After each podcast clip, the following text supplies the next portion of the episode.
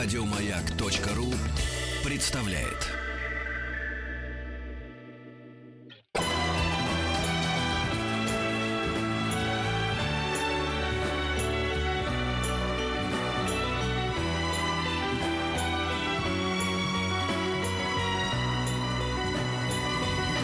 Спутник кинозрителя.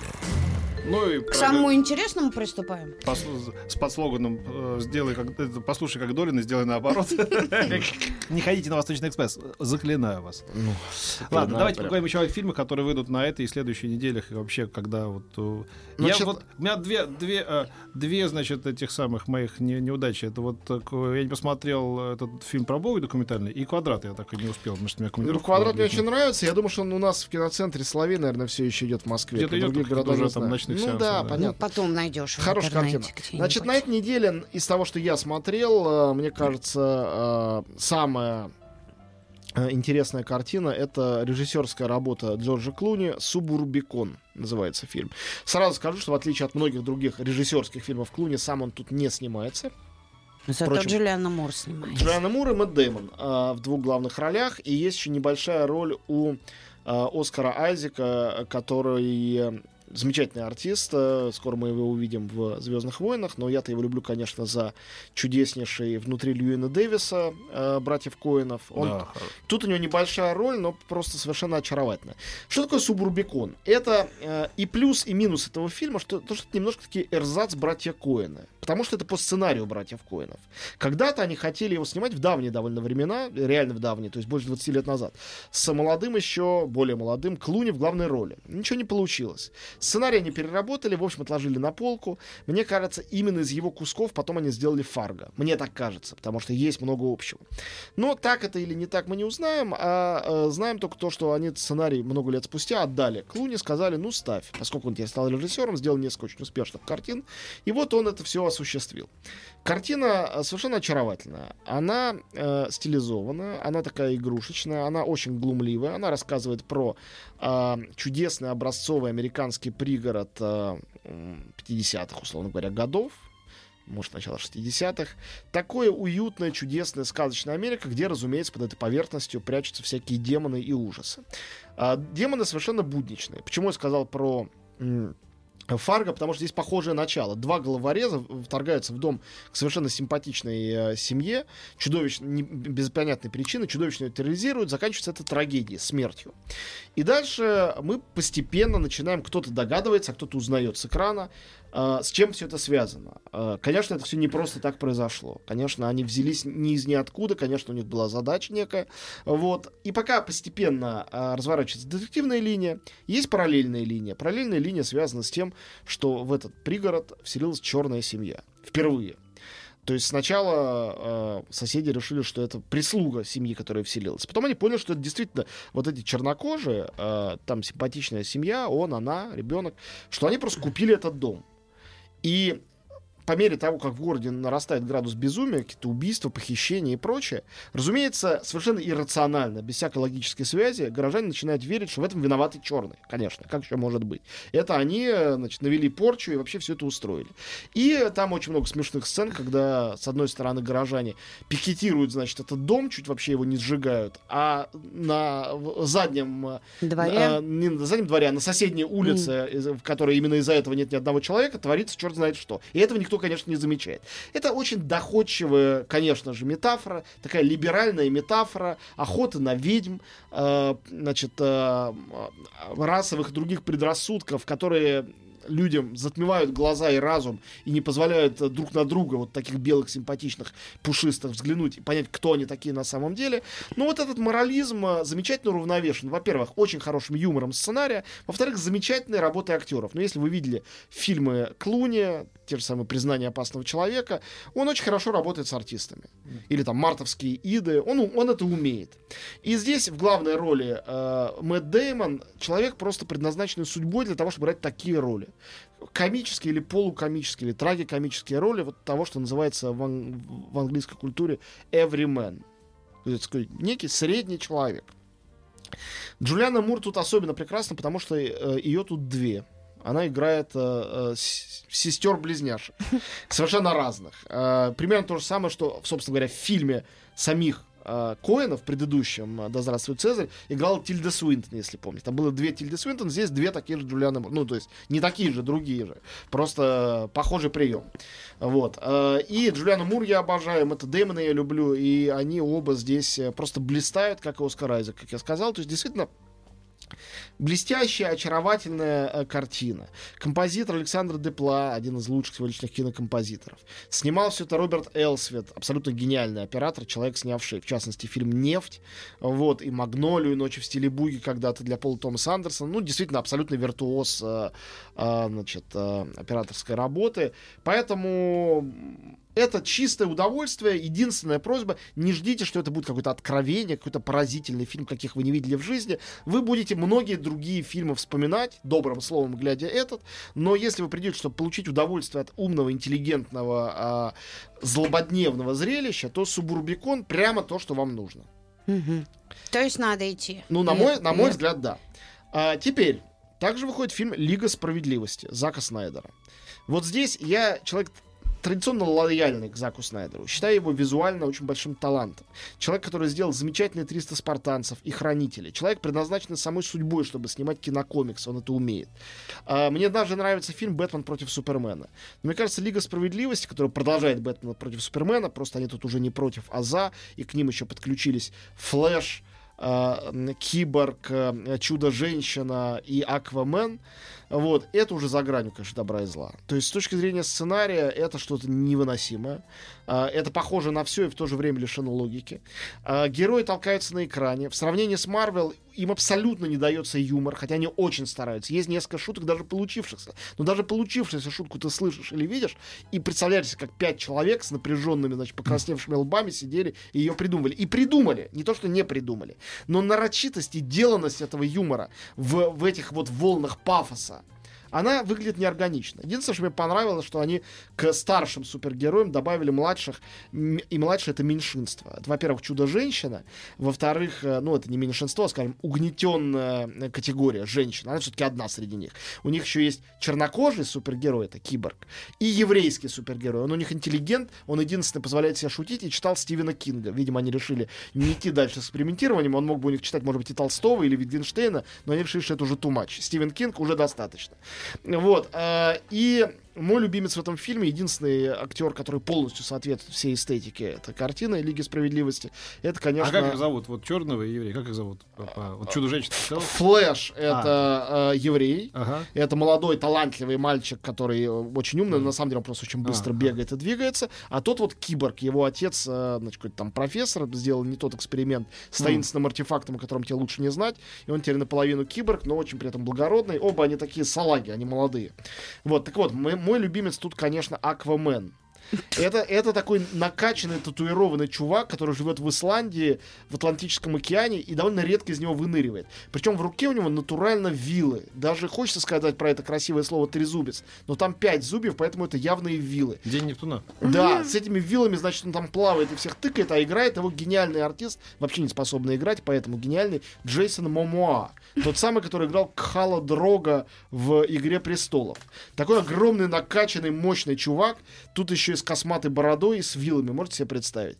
Его каждое появление, конечно, радость для глаз. Сокол Крушкин говорит, вот название Тор Рагнарёк напоминает тебе э, это, тумбочку из Икеи. Мебель называют. Вот Тор Рагнарёк рядом с этим, надо сказать, сравнение же напрашивается, он только что вышел.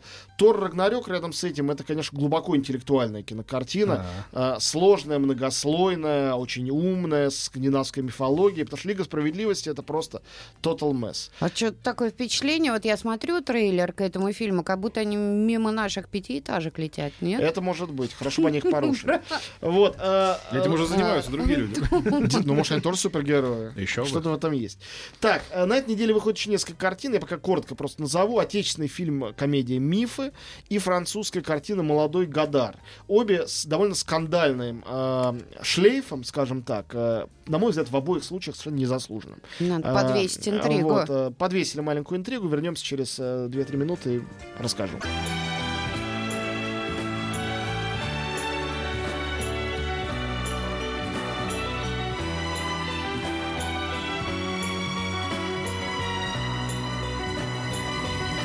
Спутник кинозрителя.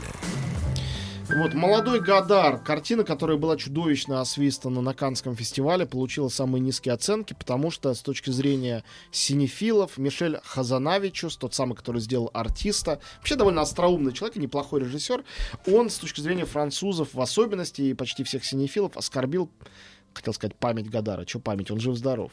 Гадар, я думаю, даже сам не смотрел этот фильм. Картина сделана о таком переходном периоде в творчестве великого режиссера Жан-Люка Гадара. Когда он перестал снимать намеренно свои, ну, такие более-менее э, понятные публике, ну, более или менее понятные, не экспериментальные фильмы. Э, после того, как он снял фильм «Китаянка» в 67 году, была вот эта революция 67-68 года в Париже, и после этого он создал группу Дзиги Вертова, стал снимать чисто уже экспериментальное кино, никогда потом не выходившее ни в прокат, ни на, даже на видеокассетах, и была длинная фаза у Гадара, когда он вот такой был боевик от кино. Вот когда он, как, как Гадар покончил с кино. На самом деле, картина сделана по воспоминаниям его тогдашней жены, актрисы невероятной красоты Анны Вяземски, русского происхождения. Вот, э, и поэтому это в основном такая романтическая комедия о смешном, нелепом э, режиссере, считающем себя гением. О том, что, может быть, он и гений, но выглядит все это со стороны совершенно комически. Вот по одному эпизоду можно рассказать о том, как решен этот фильм.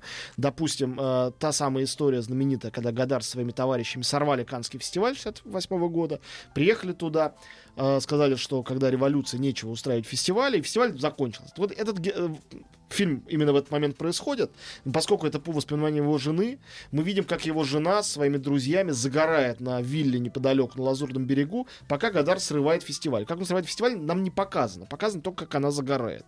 И вот вся картина так устроена, что это больше светская хроника вокруг Гадара. И если он идет на какой-то демонстрации, то нам показывают, как смешной человек рядом с ним говорит, а чего вы перестали Бельмондо снимать, он же прикольный, лучше Бельмондо снимайте. Ну, то есть он мечтает быть радикалом, а от него хотят, разумеется, попсы. Весь фильм об этом. Ну, он такая вот трагикомическая история человека, который хотел быть, э, соответствовать званию гения, а как для этого жить и как жить при этом именно, а не снимать, он так и не придумал. Обворожительная абсолютно актриса, на мой взгляд, и актер э, играет э, Там жену его. Стейси Мартин, невероятная красотка, та самая, которая прославилась благодаря фон, фон Триеру и фильму «Нимфоманка». Полфильма она тут э, неглиже или вовсе без ничего, она ну, прекрасна. это долго сейчас. Я э, прекрасно, очень хороша Сейчас я стоп-кадр найду и сделаю. Вот, и Луи Гарель. Вот красавчик Луи Гарель, который сделан здесь совершенно неузнаваемым, с лысиной в очках, э, действительно очень похожим на Гадара в молодости. Вот. И они вдвоем составляют чудесную пару, смотреть на них э, одно удовольствие. И, э, в общем, если вы не испытываете какого-то преувеличенного пиетета по отношению к фигуре Гадара, но при этом она вам не безразлична, то есть вы смотрели, не знаю, на последнем дыхании безумного Пьеро, допустим, ничего толком больше про него не знаете, сходите, получите удовольствие, посмейтесь, просто не верьте тому, что вам показывают с экрана. Это комедия, это гротеск, это не то, что э, все правдивая история. Что это на основе каких-то реальных событий. И российская картина «Мифы», это картина, которая э, сделана, это дебют Александра Молочникова, э, артиста и театрального режиссера. Он сделал уже три спектакля в театре, это его первый фильм. Фильм, который жутко был разруган на фестивале Кинотавр, сказали, что это безвкусица, дрянь, значит, светская хроника. На самом деле все это не совсем так. Мифы — это фильм «Капустник». Там неплохо придумано, как это сделать. Придумано так, что герой будет грек, который в России, и который во всех российских типажах, во всяких толстосумах, аферистах, э, каких-то светских львицах, он в них всех видит персонажей древнегреческих мифов. И как бы вот а, э, на основании этого рассказана вся эта история. Но на самом деле, конечно, привязка к Ну мифам... так по, по рассказу тут полная чушь, конечно. Ну, это, обычный капустник. Нет, это находка. Ну так пускай это в театральных училищах и на сцене делают. Зачем же там мучить ну, нас ки- кинозрителей? никого никто ну не почему? Мне мучает. кажется, у каждого произведения найдет свой э, Это совершенно Ну не претенциозная вещь, местами смешная. Например, Сергей Безруков играет роль актера, который сыграл все роли, и у него началась трагедия, потому что играть ему больше некого и нечего. Э, Сыграл все роли, как сказано в трейлере, от Белочки до Иисуса Христа. Что, в общем, соответствует действительности. Ты Е- что, что-то смешного? Если, Трагично. е- ну, да, Нормально. с какой стороны Знаешь, посмотреть. кап- капустники Да. получались только у братьев э, Цукеров. Вот, а Но это дальше- были великие капустники. Да, а это нормальный капустник. Вот. Федор Бондарчук, э, Иван Урган, Ксения Рапопорт, Виктория Исакова, Максим Суханов, Игорь Верник. Все вот герои и актеры этого фильма. В общем, э, если ничего сильно, ничего такого от этого не ждать, скучно. но не всем. Так, теперь Небось, что- там сам, сам снялся в какой-нибудь маленькой ролюшке. Никогда. Я, я от- отказываюсь от э, таких предложений. А. Антон сказал «Жаме». Я просто сыграл сам себя. Да, не, не, никогда. Вот, и, наконец, э, успею сказать о том, что иное кино в Москве и в Петербурге делают чудесную ретроспективу для тех, кто, как ты, Петя, ненавидит и все время ругает великого американского режиссера Терренса Малика, говоря, что смотреть это Да, невозможно. да. Показывают три его безуговорочно великих первых фильма. «Пустоши» с потрясающей Сиси Спейсик и Мартином Шином. «Дни жатвы» э, с Ричардом Гиром, наверное, вообще лучшей его ролью. И, э, значит, Сэмом Шепардом. И «Тонкую красную линию», где все от Шона Пена до Эдриана Броуди снялись. И там- Г, Г и Г. Да.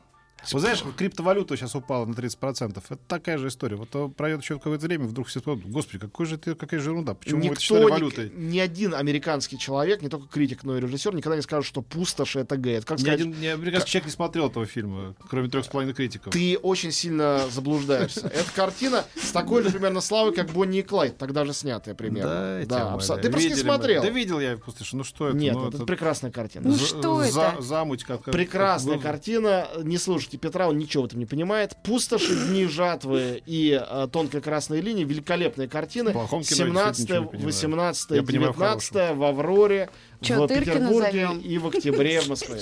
Тыркина. Давно хочу Стаса, да.